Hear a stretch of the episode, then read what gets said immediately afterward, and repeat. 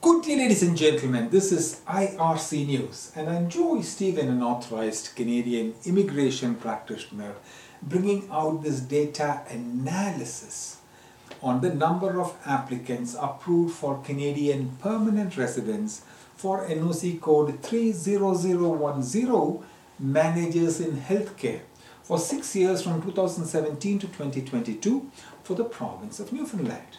Today is the 22nd of April 2023 and I'm coming to you from the Polinsys Studios in Cambridge, Ontario. The province of Newfoundland accepted one applicant in 2019 and that is it for the last six years for NOC code 30010 managers in healthcare.